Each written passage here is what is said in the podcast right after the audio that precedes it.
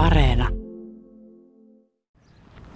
Ai tää on Suomen vanhin kaupunkipuisto. Oh, joo, kyllä. Ollaan Kupittaan puistossa täällä Turun keskustan liepeellä ja tämä puisto on 1500-luvulta.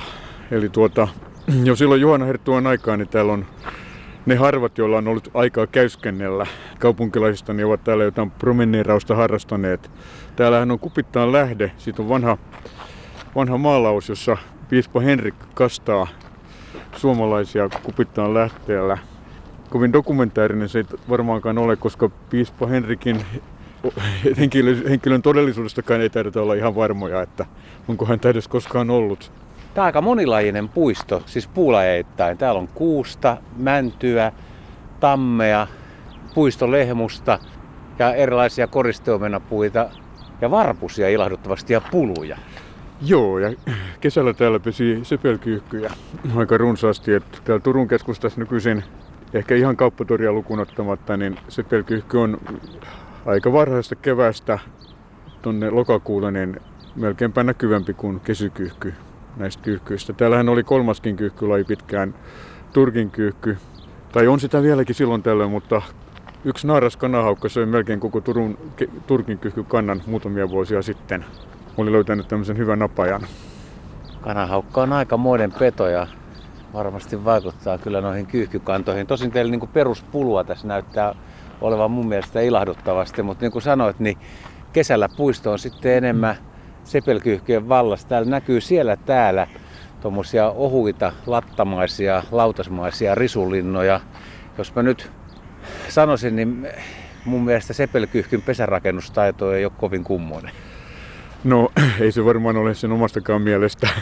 Tuossa ihan yliopiston lähellä on tämmöinen vanha maaherran makasiini, jonka, jonka tota, sivuoven vieressä olevaan tämmöiseen hyvin onnettomaan, varmaan viiden sentin levyiseen kuroumaan.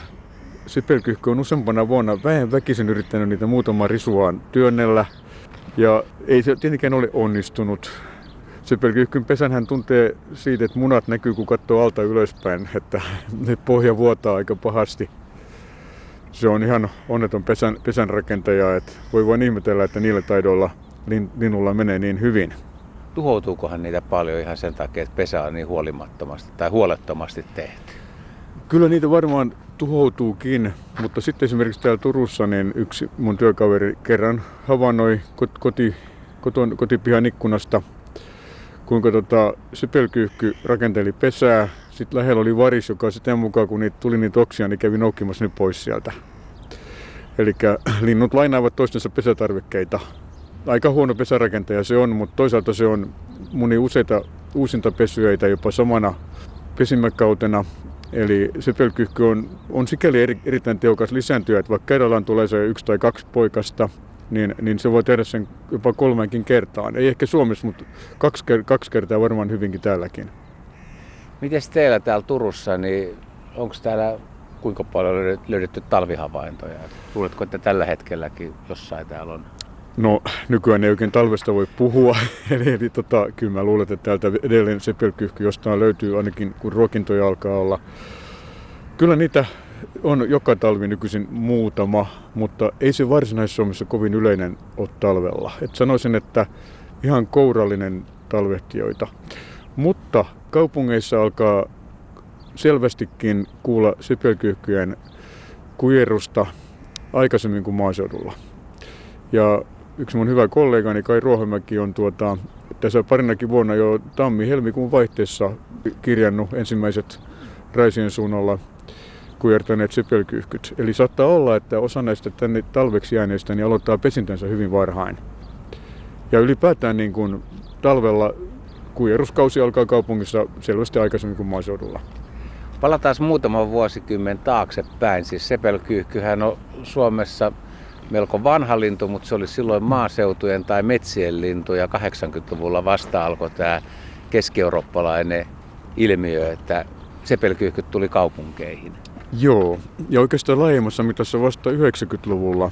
Eli tota, tämmöisiä ihan yksittäisiä lato, latopesintöjä ja, ja sitten täällä Turun puolestakin on, on tota, kerrostaloalueen pihassa pesintöjä, niin niitä on yksittäisiä on 1800-luvun alusta, mutta täällä Turussa ainakin, niin Sepelkyyhkyn kaupungistuminen alkoi omakotialueelta ja, on ollut, ja, ja vuosittain vasta vuodesta 1991 alkaen. Eli voisi sanoa, että, että nyt niin kuin 30 vuotta alkaa olla näitä kaupunkisepelkyhkyjä täällä Turussa. Me tehtiin tämmöisiä laajoja kaupunkilintulaskentoja vuonna 1988 ja sepelkyhkyä ei havaittu lainkaan niissä laskennoissa. Eli se puuttu silloin vielä ihan kokonaan Turun kaupunkialueelta, niin kuin ainakin säännöllisenä pesimälintuna. Tuossa kun mennään Helsingin puoleen, niin 1996, kun tehtiin Helsingin Lauttasaaressa kaupunkilintukartoitusta, niin sepelkyhky ei myöskään pesinyt silloin. Siellä ei yhtään Joo. havaintoa. Kumpulassa oli kyllä jo pesiviä, mutta kun vertaa sitä nyt tähän aikaan, miten on, niin sepelkyhky on tosiaan kymmeniä pesiä puistoissa ja talojen pihoilla rakennuksissa. Että kyllä se on aika jännä, että se on muuttunut niin tietyillä paikoilla niin yleiseksi. Joo, ja tämä on oikeastaan tosi ihmeellinen juttu, koska sehän on Keski-Euroopassa ollut 1800-luvun alusta asti kaupunkilintuja.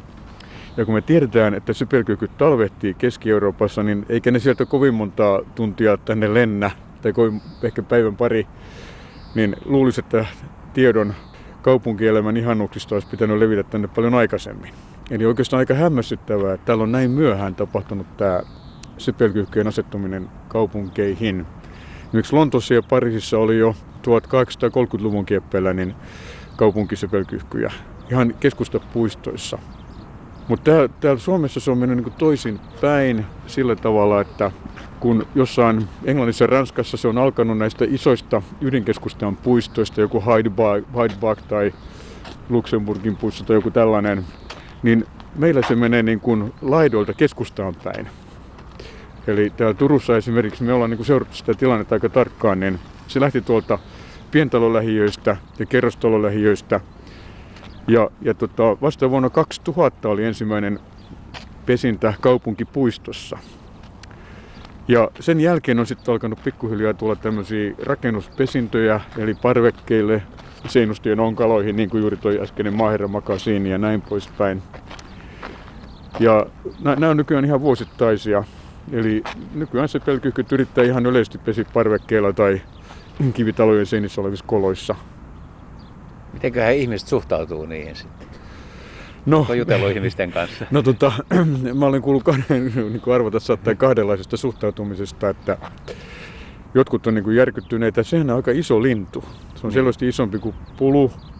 Ja sitten on ajateltu, että nythän se tulee likaamaan meidän parvekkeen.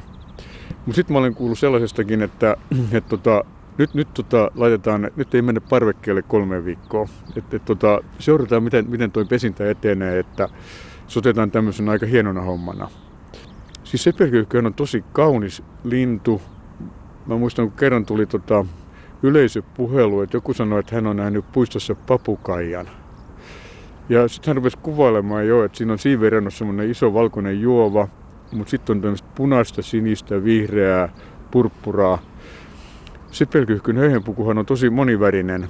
Ja, ja tota, hän sitten hämmästyi, kun mä kerron, että ei se nyt sentään ollut varmaankaan papukaija, vaan luultavimmin, luultavimmin sepelkyhky. Eli toisaalta tämmöinen kaunis lintu, niin se myöskin elävöittää tätä kaupunkimaisemaa. Ja nykyään täällä Turussa ainakin niin sepelkyhkyjä pesi ihan Aurajokin varren puistopuissa yleisesti, että näitä onnettomia pesäkyhäilmiä näin talvisaikaan niin näkee vähän siellä sun täällä Täällä on ihan hieno talvia mun parjasta pakkasta tosiaan ja lintuja aika hyvin varpusiakin on äänessä, naakatkin huutaa. Joo, ja lähellä on ruokintapaikka. Joo, tossakin on muuten yksi, yksi pesä. No niin on, joo. Näyttää joo. olevan. Oletteko tehnyt mitään korkeustutkimusta? Mä joskus luin jostain, en tiedä oliko sun kirjoittama juttu, mutta kun Keski-Euroopassakin tämä pesintä alkoi, niin aluksi ne oli aika arkoja, mm. pesi korkeammalla ja pesät niin kuin hiljalleen valu alaspäin. Että luotto ehkä ihmiseen tai voiko olla jopa petojen välttelyä? Niin... Joo, kyllä me ollaan tehty sitä, ei nyt ihan tarvitsisi varmaan tehdä uudelleen, että sitten on itse asiassa varmaan yli 10 vuotta, kun viimeksi tehtiin, mutta kyllä me ollaan niin näitä pesäkorkeuksia katsottu. Sepelkyhkyjen pesi aika matalalle. Joku 3-4 metriä on varmaan aika tyypillinen pesäkorkeus näillä. Se on sikäli jännä, että tuolla maaseudullahan se saattaa laittaa pesän kuuseen aika korkeallekin. Joo. Et voi olla 5-60 metriä helposti mutta täällä, sä mainitsit nämä pedot, niin, niin ei näillä ihan hirveästi ole niin kuin näillä aikuisilla linnuilla täällä kaupungissa vihollisia, että oikeastaan kanahaukka mm. tulee niin kuin mieleen.